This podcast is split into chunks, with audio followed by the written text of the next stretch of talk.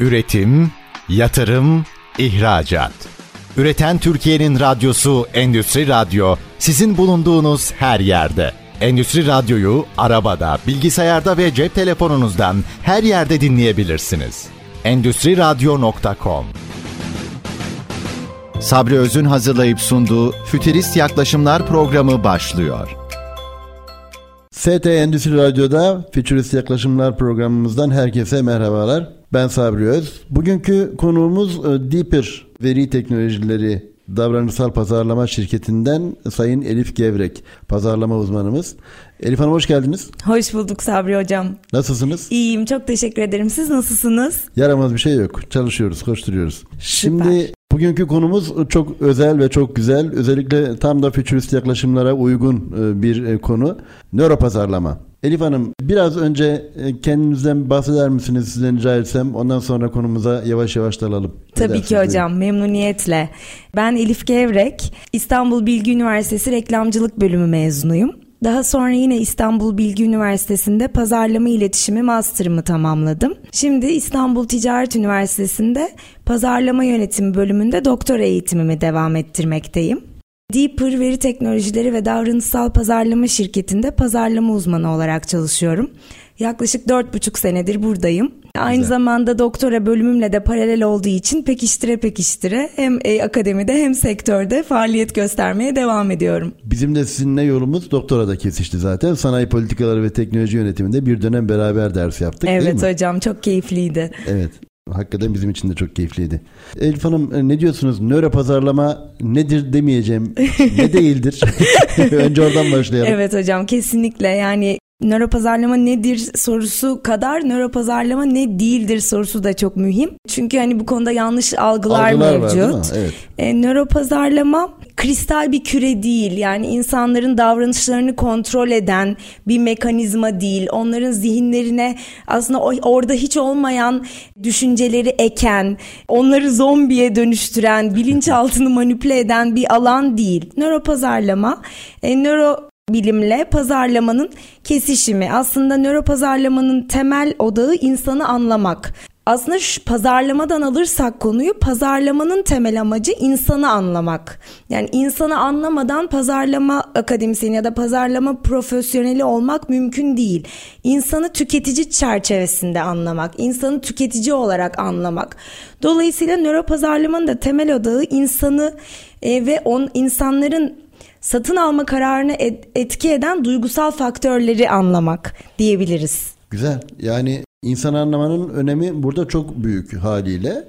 Ama tabii e, benim hani nedir ne değildirden de çıkarttığım yine algılara mı yöneliyorum bilmiyorum ama beyinsel bir takım olgularla insanları yönlendirmek ve özellikle tüketici davranışları konusunda insanları yönlendirmek üzerine mi acaba e, şekilleniyor nöro pazarlama? Ne diyorsunuz? Evet hocam yani aslında ne değildir sorusuna cevap cevaben nöro pazarlamanın insanların davranışlarını kontrol edebilen bir mekanizma olduğunu söyleyemeyiz. Ancak nöro pazarlamanın insanların düşüncelerine, duygularına ayna tutan bir alan olduğunu söyleyebiliriz. Yani nörobilimle pazarlamanın bir araya gelmesiyle oluşan ve tüketiciyi tüketicinin algılarını daha etkili bir biçimde anlama çabası güden disiplinler arası bir alan olduğunu söyleyebiliriz. Güzel. Bu arada Deeper veri teknolojilerinde neler yapıyorsunuz? Bir geriye dönmüş gibi oldum ama çünkü verinin de burada çok önemli bir yerinin olduğunu düşünüyorum. Neler yapıyorsunuz Deeper veri tabanında kendi şirketinizde, kendi işletmenizde? E, hocam şöyle biz aslında tüketicilerin sosyal ağlarda bıraktığı ayak izlerini takip ederek stratejiler geliştiriyoruz. İçgörüler buluyoruz ve bu bulduğumuz içgörülere göre dataya dayalı tamamen yani çünkü data temelli temeli ne kadar sağlam olursa ham dataya dayalı olursa o kadar kuvvetli oluyor strateji. Biz de bu şekilde pazarlama stratejileri geliştiriyoruz. Peki burada ham verinin işlenmesinde bir takım deneyler ve testler üzerine mi yoğunlaşıyorsunuz? Nasıl bir çıkarsama yapıyorsunuz? Nasıl bir işlem süreci? Yani süreci nasıl yönetiyorsunuz aslında? Ee, esas sormak istediğim şey o. Evet hocam biz şöyle... Veya nasıl yönetmelidir kurumlar diye sorayım. Yani illa kendi firmanız olmayabilir de okuduklarınızdan ve e, edindiğiniz tecrübeyi istinaden nasıl yönetmelidir diye de e, sormuş olayım. Hı hı. Hocam sizin söylediğiniz gibi verinin önemi burada çok önemli. Her şey bir veri yani o kadar veri var ki tabiri caizse bu veriyi heykeltıraş gibi işleyerek e, stratejiler geliştirmek oldukça önem teşkil ediyor. Evet. Biz de zamanında psikolojide çok fazla kullanılan bir kuram 5 faktör kişilik kuramı var. Biraz bahseder misiniz 5 faktör kişilik kuramından? Tabii ki. E, bu 5 faktör kişilik kuramı Big Five diye de geçer. Ocean diye de geçer. 5 hmm. büyük diye de geçer. 5 tane karakteristik özelliğinden oluşuyor. Yani aslında Ocean kelimesinin her harfi bir bir karakteristik özelliği sembolize ediyor. Açıklık, sorumluluk, dışa dönüklük, uyumluluk ve duygusal denge diyebiliriz. Bu kuramın belli başlı soruları var. Biz de zamanında Metü'de Tuğba Temizel hocayla işbirliği yaparak ondan danışmanlık alarak tüm Türkiye'ye bu soruları yönelttik. Ve bu soruların cevaplarına göre hem ilgi Nasıl bir sonuç çıktı? Evet merak ettim. Evet bu anketleri yönelttiğimiz kişilerin hem ilgi alanlarını, sosyal medyada bıraktığı ayak izlerini, ilgi duydukları alanları hem de kişilik özelliklerini çekmiş olduk. Dolayısıyla bu insan açık mı, sorumlu mu, uyumlu mu, dışa Ocean'ın dönük mü, içe dönük mü? neleri anladım. Evet yani aslında kişilik özelliklerine ve ilgi alanlarına göre onlarla hani nasıl bir kişilik özelliklerine sahip, nasıl mesajlara daha açık gibi gibi o dataya göre daha önce de bahsettiğim gibi bir heykeltıraş gibi işleyerek böyle A'dan Z'ye stratejiler geliştiriyoruz. Bu parametreler birbirlerine bağlı mıdır? Yani birbirinden bağımsız mıdır ya da mesela açıklık ya da sorumluluk birbirinden bağımsız diyebilir miyiz yoksa Nasıl bir ilişki var aralarında? Hiç öyle bir tecrübeniz oldu mu ya da okuduğunuz bir çalışma oldu mu? Evet hocam aslında birbirinden bağımsız. Bir insan hem açık hem sorumlu olabilir aynı anda. Hem de duy- düşük duygusal dengeye sahip olabilir. Ama işte uyumlulukla ilgili hiçbir sinyal göstermemiş de olabilir tamamen o test sonucuna göre. Yani bunun gibi birçok farklı kombinasyon olabilir aslında. Ve bunu daha sonra işte cluster ederek farklı farklı segmentasyonlara elde ettik. Anladım. Peki tabii e, nöro pazarlamayı pazarlama alanında daha çok kullanıyoruz. Yani ana konumuz zaten ana odak noktamız bizim pazarlama. E, pazarlama mı satış mı? Ne diyorsunuz bu konuyla ilgili? Nasıl bir ikilem var kafanızda? E, hocam aslında pazarlamayla satış birbirinden bağımsız düşünülemez iki alan diyebiliriz. Yani ben pazarlama tarafında olduğum için hani nasıl toparlasam bilemedim ama daha holistik bir yaklaşımla ele almak lazım bence. Yani pazarlama la satış şöyle söyleyeyim birbirinin kalesine gol atmaya çalışan iki ayrı takım değil. Zaten aynı kaleye gol atmaya çalışan birbirini besleyen iki alan diyebilirim. Ofans olan hangisi burada? Şey midir? E, satış mıdır yoksa pazarlama mıdır? Önde giden hangisidir yani? E, Gol atan hangisidir? pazarlama diyeceğim. pazarlama mıdır peki? Çünkü Recep Albayrak beyefendinin de yazmış olduğu bir eser var. Müşteri bulma sanatı üzerine. Çok güzel bir eser olmuş hakikaten. Okumanızı tavsiye ederim. Yani okumadıysanız sizde yoksa. Memnuniyetle. Ee, B2B pazarlama üzerine şirketler arası pazarlamayı anlatan çok önemli bir eser olmuş. İkinci baskısı var elimde. Kitap yayınlarından çıkmış. Burada da mesela pazarlamanın biraz daha marka odaklılığı üzerine e, bir takım şeyler söylüyor. Pazarlamadaki hani bizim Ana konumuz da biliyorsunuz fütürist yaklaşımlar olduğu için şimdi fütürist yaklaşımlarda ne sorusunun cevabı burada çok basit. Nöro pazarlama tamam. Ele aldığımız konu e, nöro pazarlama. Ama nöro pazarlamanın geçmişte nasıl olduğu daha doğrusu pazarlama stratejilerinin geçmişte nasıl olduğu ile ilgileniyoruz. Bir, gelecekte de nasıl olacağı ile ilgili ilgileniyoruz. E, siz ne diyorsunuz bu geçmişteki pazarlama taktik ve stratejileriyle gelecekteki stratejiler arasında ne gibi farklar olacak? E, şöyle, Veya çok fütüristik düşünmek belki uçmak gerekirse ne dersiniz? E, hocam şöyle zaten pazarlama nedir insanı anlamaktır diye başladık yani tüketici olarak anlamaktırla başladık. Şimdi geçmişten günümüze şöyle bir yolculuk yaparsak aslında işletmeler hep hedef kitlesinin davranışlarını anlamak ve e, pazarlama stratejileri geliştirmek üzere çeşitli pazarlama araştırmaları yaptı ve yapıyor, yapmakta. İşte pazarlamanın temeli olan tüketicinin beklentilerini, isteklerini, ihtiyaçlarını, memnuniyetlerini ya da memnuniyetsizliklerini anlamak ve onların satın alma karar ve davranışlarını etkileyen bir takım unsurları belirlemek için işte anket gibi, odak grup gibi kalitatif ve kantitatif bir sürü araştırma yöntemleri kullanıldı. Fakat bu araştırma yöntemleri zamanla yani yüzde yüz etkili olmadığı gözlemlendi bu araştırma yöntemlerinin. Çünkü tüketiciler kimi zaman ya işte etik kaygılarla ya o anda soruların sorulduğu ortamla işte veya işte karşındakinin düşüncelerine uyumlu yanıtlar verme güdüsüyle, o anki psikolojileriyle ya da araştırmacının tavırlarına göre aslında gerçek fikirlerini, gerçek duygu ve düşüncelerini ortaya koyamadığı daha belirgin bir şekilde ortaya çıkmaya başladı. Dolayısıyla işletmeler de hedef kitlesini anlamaya yönelik daha derin ve daha kapsamlı araştırma tekniklerine yöneldi. Yani mesela, mesela beyin yani insanların davranışlarına yön veren kaynağı. Biz geçen hafta da çok önceki e, programımızda da Rıdvan Yılmaz'la e, beraber yaptığımız programımızda da beyin üzerine ve e, özellikle insanın veri tabanı oluşturmasıyla yani insanın kendisinin bir veri oluşturmasıyla ilgili çok enteresan bir hikayeden bahsetmiştik. Hmm. Ee, öyle mi olacağız? Hocam yani gerçekten aslında beyin öyle bir hazine ki insan davranışlarına yön veren kaynağı ve beyne odaklanmaya başlandı. Yani 21. yüzyılda beyin görüntüleme tekniklerinin pazarlamada da kullanılmaya başlaması aslında nöropazarlamayı doğurdu diyebiliriz. Ama geleneksel araştırma yöntemleri de hala çok mühim. E, zaten nöropazarlama araştırma yöntemleri geleneksel araştırma yöntemlerini yatsımıyor. Sadece onlara ek metodolojiler sunuyor. Geleneksel araştırma yöntemlerini geri plana itmiyor. Yani satış ve pazarlamada hmm. olduğu gibi geleneksel araştırma yöntemleriyle nöro pazarlama araştırma yöntemlerini de bir arada bütüncül bir şekilde düşünmemiz lazım.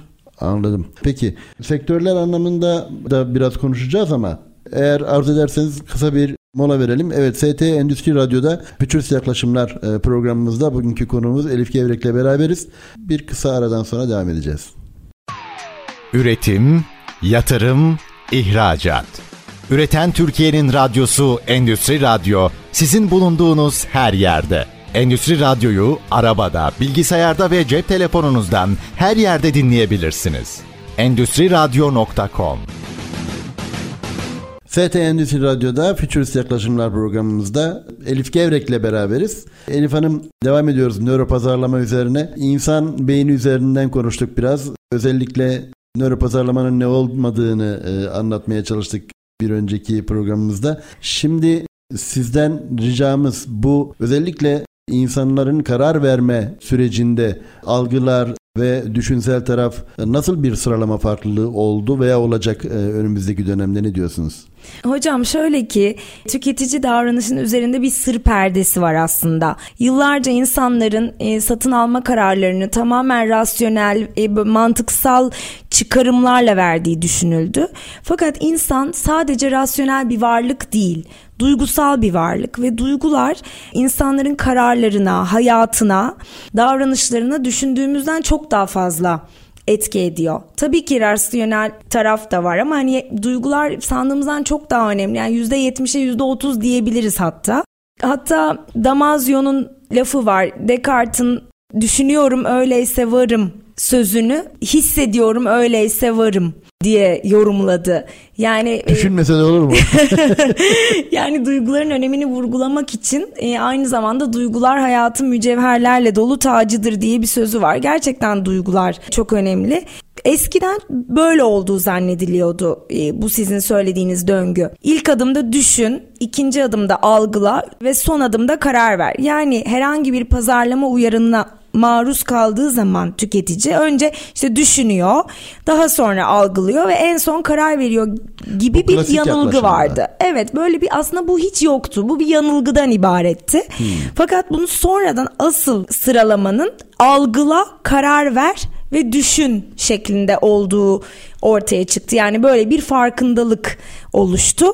Tüketiciler hatta insanlar herhangi bir pazarlama uyaranına, bir ürüne bir maruz kaldıkları zaman onu algılıyorlar önce ve algıladıkları anda aslında karar veriyorlar onu satın alıp almayacaklarına.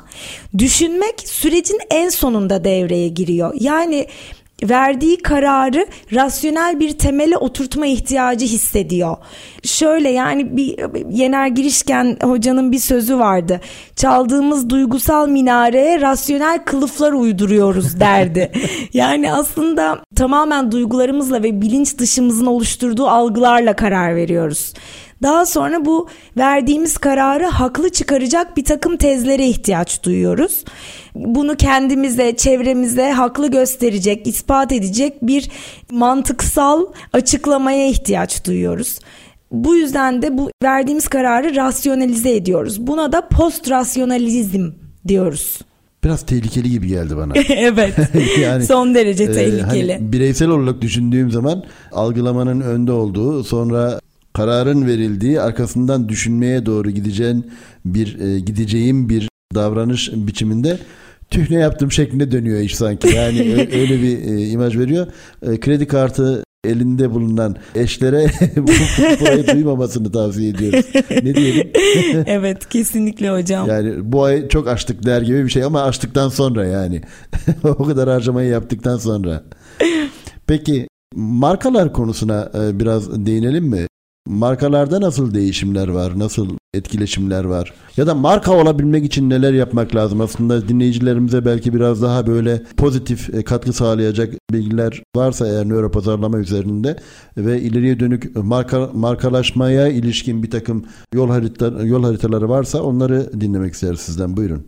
Tabii ki hocam.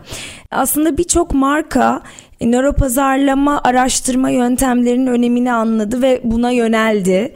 Yaptığı geleneksel araştırmalarla birlikte nöropazarlama araştırma yöntemlerini de kullanarak aslında iletişimlerin etkinliğini arttırdılar.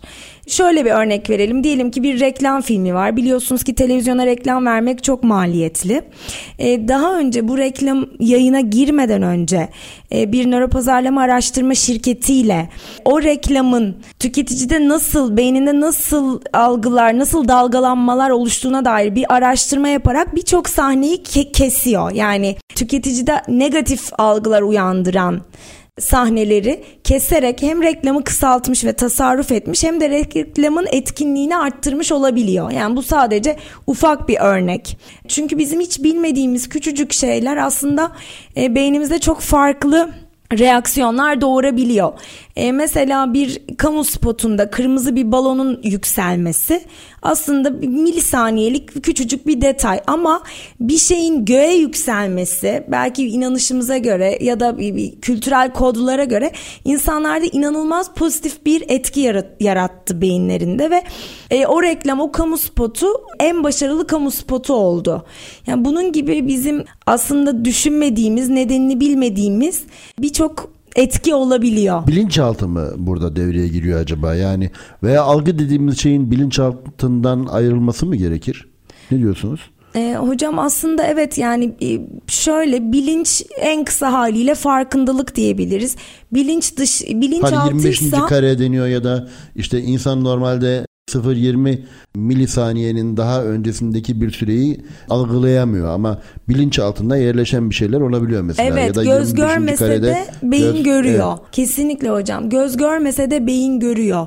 Yani çok enteresan. Ya bilinçaltı da bilinçle bilinç dışı arasında konumlanıyor. Dolayısıyla bilinç altındaki bilgilerin geri çağrılması daha kolay olabiliyor. Yani markalar için bu yüzden nöropazarlama araştırma yöntemleri çok önemli. Sadece reklam filmi olarak değil, tüketicinin alışveriş deneyimi bile ölçülebiliyor. Hatta şöyle bir örnek vereyim. Bir alışveriş yapan bir tüketicinin bu alışveriş deneyimi, alışveriş yolculuğu EEG cihazıyla ölçülüyor. Yani o anda ne oluyor, neler yaşıyor sahada. EEG'yi biraz açar mısınız? Nedir, nasıl bir cihazdır? Kimler kullanıyor? EEG aslında tüketicinin kafatasından yansıyan elektrik dalgalarını tespit edebilen ve bu dalganın hangi, beynin hangi bölgesindeki hangi derin yapıdan geldiğini resmedebilen bir cihaz. E, düşük maliyetli ve kullanım kolaylığı olan bir yöntem diyebiliriz. Taşınabilir olduğu için özellikle mağaza içi alışveriş ya da işte ürün deneyim araştırmalarında kullanılabiliyor. Ama başka bir cihaz fMRI dediğimiz cihaz daha farklı kurulumu, işte eğitimi ve bakımının maliyeti açısından daha yüksek olduğu için ve aynı zamanda taşınabilir bir cihaz olmadığı için daha farklı kullanım alanları mevcut. Ama bu bahsettiğim... Daha mı pahalıdır fMRI? Evet daha yüksek maliyetli. Aynı zamanda araştırmaya katılan denek kafasını sadece 2 milim oynatsa bile görüntüler bulanıklaşabiliyor. O yüzden onun kullanım alanları biraz daha farklı. Hassasiyeti yüksek. Evet fakat e, o çok güçlü yani çok yüksek çözünürlük çözünürlüklü bir görüntü sunuyor. O yüzden e, o da çok faydalı bir araç. Yani tamamen yapılacak araştırmaya göre bir yöntem seçimi olabiliyor. Ama bu vereceğim örnekte mağaza içi deneyim araştırmasında bir tüketici e, sepetine bir şeyler atıyor. Fakat şu tespit ediliyor. Ne zaman Hindistan cevizi içeren bir ürünle karşılaşsa inanılmaz bir düşüş oluyor duygusal anlamda. Allah. Bir uzaklaşma oluyor. Ne, yani önünden bile geçse, gözü bile değse bir düşüş oluyor. Mesela bu da EEG cihazıyla çünkü taşınabilir olduğu için ve mağaza içi deneyim ölçümlerini elverişli olduğu için tespit ediliyor bu cihazla. Ve daha sonra bu araştırma sonra bire, sonrasında birebir görüşmelerde o şahsın Hindistan cevizine alerjisi olduğu tespit ediliyor. o zaman soruyorlar madem alerjin vardı neden o zaman stepete attın diye yeğenine götürecekmiş. Yani bu mesela hani bunun okunabilmesi, resmedilebilmesi inanılmaz o yüzden. Enteresan. Peki aslında şeyi de açıklıyor biraz. Yani hani e, kırmızı bir balonun yükselmesi demiştiniz ya. Evet. İşte orada kırmızı renk mi acaba insanı etkileyen bir e, şeydir yoksa yükselme meselesi mi?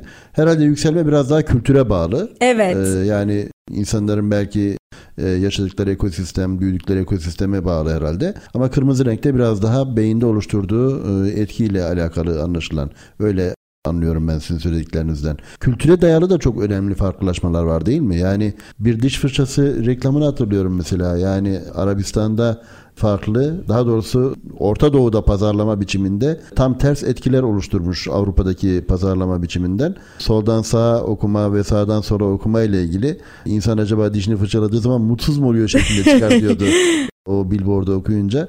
Kültüre dayalı neler söylemek istersiniz? Hocam çok doğru yani kültürden bağımsız düşünemeyiz hiçbir şeyi. Dolayısıyla nöro pazarlama alanında elde edilen bu öğretileri de genellememek gerekiyor. Çünkü biz bilinç dışında elde ettiğimiz verileri işte kültürden bağımsız ya da sosyoekonomik altyapıdan tamamen bağımsız bir şekilde yorumlayamayız. Dolayısıyla evet kültürün önemi burada e, büyük. Yani aslında işletmecilerin yani marka tarafının şu denkleme sadık kalması gerekiyor diyebiliriz. Net değer eşittir elde edilen ödül eksi verilen bedel. Mesela hmm. biraz önce dediğiniz kredi kartı ile ilgili. Şimdi o verilen bedel her zaman en sancılı kısım kredi kartıyla veya nakit ödemenin yapıldığı andır. Dolayısıyla oradaki ızdırabı minimuma indirmek yani verilen bedeli minimize etmek lazım. Fakat ödül hissini o elde edilen ödülü yani denklemin pozitif tarafını kuvvetlendirmek köpürtmek gerekiyor. E, Bunlar böyle... benim eşim duymasın. yani e... çok para verdim ama iyi de oldu. İyi de oldu. yani çünkü bu da aslında duygulardan ileri geliyor. Yani duygularına o kadar hitap ediyor ki vicdan azabı duymuyor. Çünkü ödül hissi daha büyük oluyor. Satın alma kararını tüketici sanıldığının aksine sadece ürün fiyat dengesine dair algıya göre vermiyor. Yani bu varsayım zamanla sorgulanmaya başlıyor. Hmm. Satın almada diğer bütün davranışlar gibi bilinç dışında bir değerler dengesi. Bu bu arada ödül dediğimiz şey sadece fonksiyonel faydayla sınırlı değil. Aynı zamanda sembolik faydayı da ifade ediyor. Yani ürünün yanı sıra o ürünün sunulma biçimi, sosyalleşme imkanı, fırsat algısı, alışveriş ortamı ya da iyi bir seçim yapmanın, doğru bir karar vermenin tatmini gibi birçok faktöre bağlı. Bedel hissi de sadece ödenen meblağdan ibaret değil. Aynı zamanda bir zaman, enerji, efor gibi etmenlere de bağlı.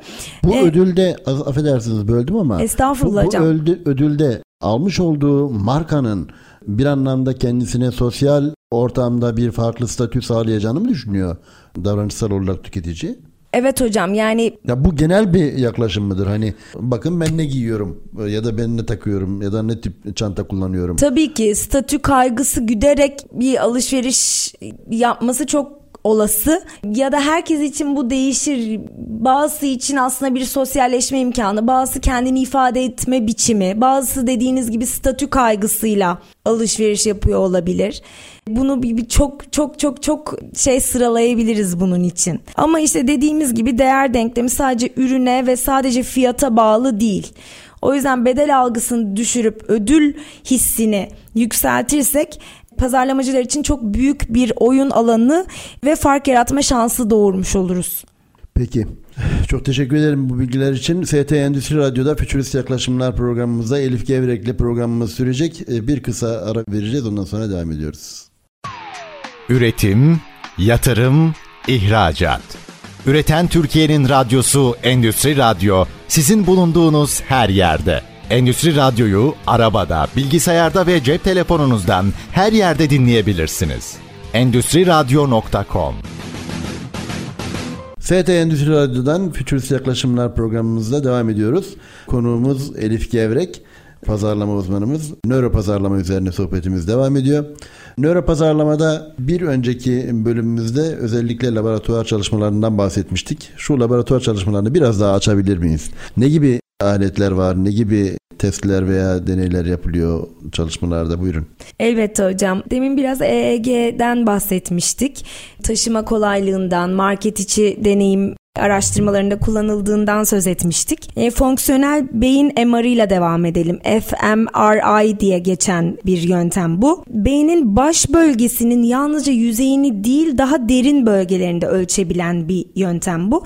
Dolayısıyla beynin sadece bir kısmı ile ilgili değil tamamına ilişkin önemli bulgular ortaya koyabiliyor. Tüketicilerin ya da katılımcıların diyeyim araştırmaya katılanların bir pazarlama uyarın, uyaranına maruz kaldıklarında farkında olarak ya da olmayarak bilinç dışında verdiği tepkiler, ortaya çıkan duygular test sonuçlarında görülebiliyor. E, bu anlamda en önemli araştırma yöntemlerinden biri diyebiliriz. Bilinç dışı tepkiler. Evet. evet. Bunun yanı sıra mesela göz takibi e, olarak Türkçeleştirilen eye tracking var. Eye tracking de katılımcının e, bir hedef obje ya da uyaranda nereye odaklandığını yani gözünün nereye hmm. değdiğini tespit eden bir yöntem. Bu ee, özellikle raflarla ilgili galiba değil mi? Evet mesela raflarla ilgili yapılan bir araştırmada tüketicinin aslında göz hizasına değil kalp hizasına odaklandığı tespit edildi. Vay. Özellikle e, dediğiniz gibi raflarda ya da ambalaj tasarımlarında, afişlerde, reklam filmlerinde, pek shotlarda yani özetle pazarlama dünyasında çok geniş bir kullanım alanı var göz takibinin. Figen Hoca'nın bir ifadesi evet, vardı değil mi? Evet, evet. Kalpten pay almak. Pazar payı değil aslında kalpten pay almak. Çok önemli der Figen Hoca. Göz takibi o anlamda mesela örnek verecek olursak bir cips markası sadece paketinin üzerindeki logonun yerini değiştirerek satışlarını %28'den %44'e çıkarabiliyor. Yani aslında bir nüans yani sadece logonun konumu, lokasyonu değişiyor. Farklı evet. bir destinasyona taşınıyor yine aynı paketin üzerinde ama bununla bile satışlar arttırılabiliyor. Neyin neyin yanında olduğunun da herhalde ayrımı yapılıyor değil mi? Ne diyorsunuz? Yani hangi ürün hangi ürünün yanında olduğunu ölçecek bir şey var mı? Yani öyle bir insanın beyninde yönlendirme ile ilgili bir çalışma var mı? Hocam aslında insanlar alışveriş esnasında renk blokları görüyorlar. Yani o kadar marka ismi, ambalaj yani blok halinde böyle flu bir biçimde görüyorlar. Dolayısıyla kontrast renkler kullanmak bu anlamda mühim. Mesela eye tracking dedik, gözden gittik ama deriyle de ölçülen bir takım araştırmalar var. Bu yöntemin ismi de galvanik deri iletkenliği. Nasıl ki mesela... İnsan derisinden bahsediyoruz. Evet. Yani yüzdeki mimiklerin mi? Daha çok avuç içi diyebiliriz hocam. Ha. Mesela nasıl ki heyecanlandığımızda kalp atış hızımız artar. Aslında deri yoluyla da bir tepki veriyoruz. E, elektrik dirençlerimizde bir değişim oluyor. Ve bu galvanik deri iletkenliği fMRI ile birlikte kullanıldığı zaman çok daha anlamlı sonuçlar doğurabiliyor. Yani beynimizde ne oldu, derimizde ne oldu gibi ikisini paralel bir şekilde kullanırsak daha anlamlı, daha doğru sonuçlar ortaya koyabiliyor. Aynı şey eye tracking için de geçerli. Çünkü Göz takibinde de yalnızca gözünün neye odaklandığına bakmak yeterli değil. Çünkü insan irite olduğu bir şeye de çok uzun süre bakabilir.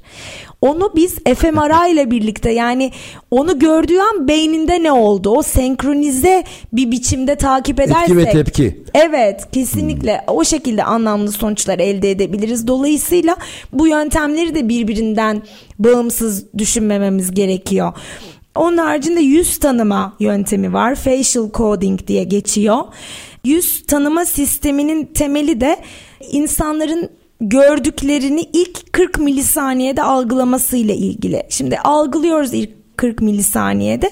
Dolayısıyla bu algı bir takım mimiklerle, yüz kaslarımızla birleşiyor ve ifadeler oluşuyor yüzümüzde. Bu yöntem bu esasa dayanıyor. Dolayısıyla duyguların daha iyi anlaşılması için bu yöntem kullanılıyor. Fakat pazarlama araştırmalarında bazen zaman farkı ve senkronizasyon problemi doğabiliyor. Dolayısıyla kullanımı biraz riskli diyebiliriz. Çünkü neye tepki verdim yüzümde aslında tam tespit edemeyebiliriz. Hani milisaniyeler bile çok önemli olduğu için kaymalar olabilir. Onu da o yüzden tek başına kullanmak zaman zaman sorunlar doğurabilir. Yani bahsettiğimiz gibi bu yöntemleri birbirinden bağımsız düşünmememiz gerekiyor. Araştırma problemimizi çok iyi bir şekilde tanımlamamız ve o araştırmaya en uygun yöntemi seçmemiz gerekiyor. Anladım. Yani iktisatta aslında biz özellikle ticari malları karşılandığında kişiye haz veren diye tanımlıyor pek çok literatürde. Dolayısıyla o hazın oluşumuyla ilgili eğer beyindeki bir takım hareketlenmeler onu doğruluyorsa herhalde ona istinaden bir sonuç çıkartıyor laboratuvardaki cihazlar da benim anladığım şey o. Peki biraz enteresan bir şey olacak ama cevap vermeyebilirsiniz. Metaverse'den bahsetmiştik geçenlerde yine Rıdvan Yılmaz'la orada da göze takılan bir takım dijital lenslerden bahsetmiştik. O dijital lensler olduğunda ne olacak bu cihazlar? Çalışabilecek mi? İnsanların yine acaba tepkilerini ölçebilecek mi? Hocam biraz zor olsa gerek. Ona göre farklı cihazlar geliştirecek herhalde. Evet yani bu böyle e, sonsuz ve sınırsız bir Göz, potansiyel. Gözünü, gözünü kırptığında diyor karşısına işte bir ekran açılacak. Orada arama motoru çıkacak. Arama motorunda hemen istediği şeyi düşündüğü şeyi oraya yazdıracak ve onu aratacak diyor şimdi. Önceki konumuz öyle söylemişti. Şimdi bu durumda gözü kırptığı anda bir şey e, hissetmiş olduğunu anlamamış olmamız lazım herhalde. Bilgisayarını açmış olduğunu anlamamız lazım. Evet hocam gerçekten öyle bir yöne doğru gidiyoruz ki nasıl ki bundan seneler öncesinde şu anda konuştuklarımızı öngöremiyorduysak bundan sonra neler olacağını da öngöremiyoruz ama ayak seslerini duyuyoruz ve kendimizi içinde bulacağız hiç fark etmeden bence. E tabii ledün ilminden bahsetmiyoruz. Yani gelecekte nelerle karşılaşacağımızı net olarak ölçtüğümüz bir yana bilimsel anlamda gidebilecek olan veya gitmesi muhtemel olan alanları tespit ediyor. Evet. Bizim yapmaya çalıştığımız şey bu. Evet hocam. Peki Elif Hanım sona doğru yaklaşıyoruz ama ben dinleyicilerimizin özellikle reel sektörde bilhassa pazarlama ve satış tarafında nöro pazarlamaya ilgi duyan bir takım işverenlerimizin de olduğunu biliyorum. Peki böyle bir durumda işverenlerimizin yol haritası ne olmalıdır? Yani nöro pazarlamadan faydalanmak isteyen birileri ne şekilde kendi pazarlama ya da klasik işte alışılagelmiş e, pazarlama metotlarını değiştirecek şekilde bir nöro pazarlamaya yönlenmek istiyorsa nasıl bir yol izlemeli? Yol haritası ne olmalı? Neler tavsiye edersiniz? Hocam şöyle ki nöro pazarlama araştırma yöntemleri çok farklı bir perspektif sunabilir işletmecilere. Dolayısıyla bunu geleneksel pazarlama araştırma yöntemleriyle de birleştirerek çok anlamlı sonuçlar elde edebilirler. Ve bunu yapmak isteyenler Türkiye'de faaliyet gösteren birçok nöro pazarlama araştırma şirketleri var. Bu şirketlere başvurarak, bu şirketlerle işbirliği yaparak çok güzel araştırmalara imza atabilir hatta ödül bile alabilir. Yani bir örnek vereyim mesela. Bir meşrubat markası, bir meyve suyu markası yurt dışında faaliyet gösteren bir marka Türkiye pazarına girmek istediği zaman geleneksel araştırma yöntemlerini desteklemesi ve farklı bir bakış açısı sunması maksadıyla nöro pazarlama araştırma yöntemlerini de kullanmak istiyor ve bu yöntemleri de stratejisine entegre etmek istiyor ve inanılmaz başarılı sonuçlar elde ediyor. Yani şöyle ki bir hikaye olarak anlatmamız gerekirse e, Türkiye'deki o sırada yani pazara girmek istedikleri zaman diliminde e, 29 marka faaliyet gösteriyordu o dönemde ve Türk halkı genelde meyveyi taze halde tüketmeyi tercih eden bir toplum.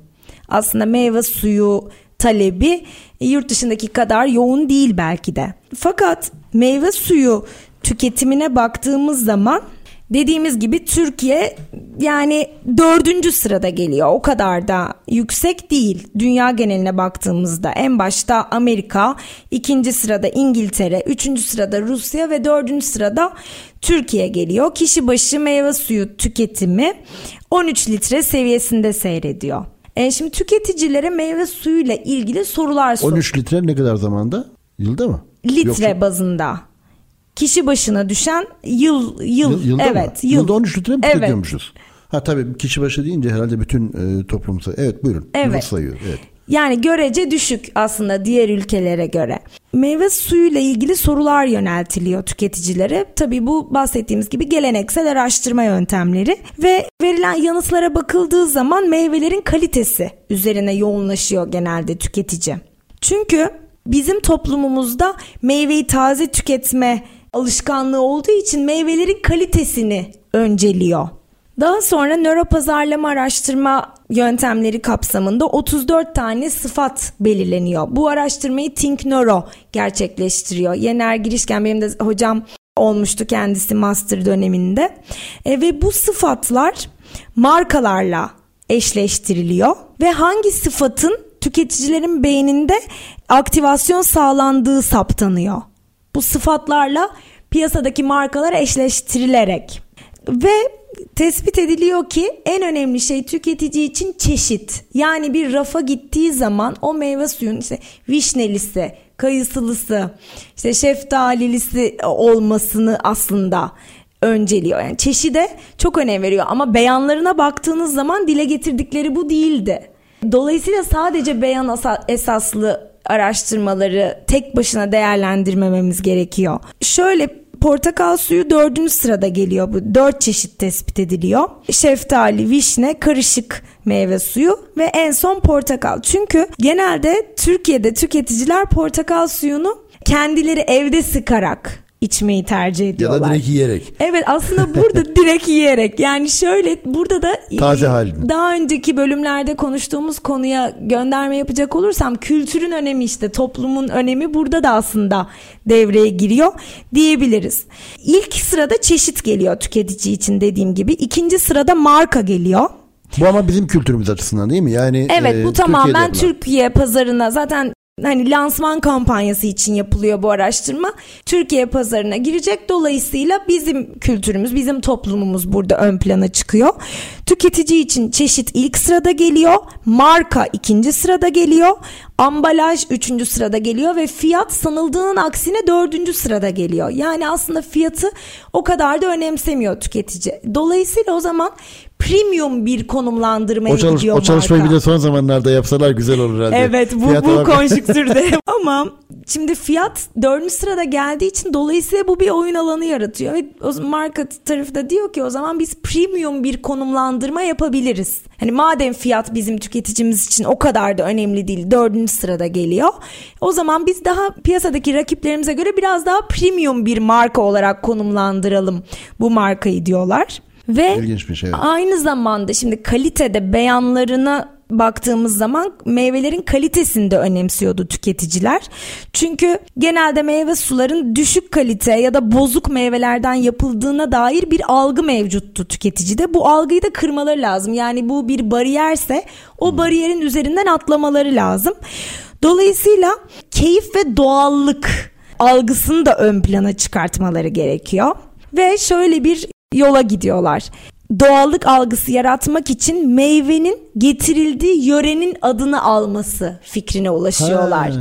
Yani Bursa Şu, şeftalisi Washington. gibi, Washington portakal gibi bu öneriyle birlikte aslında lezzete de vurgu yaparak, keyif unsurunu da arttırarak çok kapsamlı bir araştırma yapıyorlar ve çok kısa bir sürede 8 ay gibi bir süre zarfında pazarda üçüncü sıraya yükseliyor bu marka ve yeni girdiği İlginç. bir pazarda. Yani aslında e, sadece beyan esaslı araştırmaların değil aynı zamanda bu tarz nöropazarlama araştırma yöntemlerinden de faydalanarak farklı bir perspektif kazanarak ikisini harmanlayarak araştırmalar yapmak mümkün. Çok teşekkür ederim. Çok güzel bir örnekti. ST Endüstri Radyo'da Futurist Yaklaşımlar programımızda bugünkü konuğumuz Elif Gevrek'ti. Elif Gevrek'le nöro pazarlama konusunu konuştuk. Elif Hanım son ilave etmek istediğiniz bir şeyler var mı acaba? Hocam çok teşekkür ederim nazik davetiniz için. Nöro pazarlama benim e, master'da tanıştığım bir alandı. Aslında demin de ismini zikrettiğim Yener Girişken ve Eda Ocak hocam e, sayesinde tanıştım bu alanla. Aslında nöro pazarlamacı değilim. Nöro pazarlama uzmanı değilim ama ilgi duyduğum ve merak ettiğim bir pazarlama konu. Pazarlama uzmanısın. Evet yani çok ilişkili. E, o yüzden ben de bu alanda hani okumalarımı çoğaltıp kendimi geliştirmek istiyorum. Dolayısıyla bu bilgileri sizle paylaşmak, zaman zaman sesli düşünmek çok faydalı oldu benim için. Umarım dinleyiciler için de öyle olur. Çok teşekkür ederim. Ben de çok teşekkür ediyorum. Bu arada programımız içerisinde Recep Akbayrak'ın Müşteri Bulma Sanatı e, kitabından bahsettik. Hakikaten güzel bir eser olmuş. Tebrik ediyoruz ve okumalarını tavsiye ediyoruz da dinleyicilerimizin aynı zamanda. E, Profesör Doktor Figen Yıldırım'ı da almış olduk. Kendisine de selam olsun. Çok İlim selamlar. Üzere kalın diyerek programımızı kapatalım.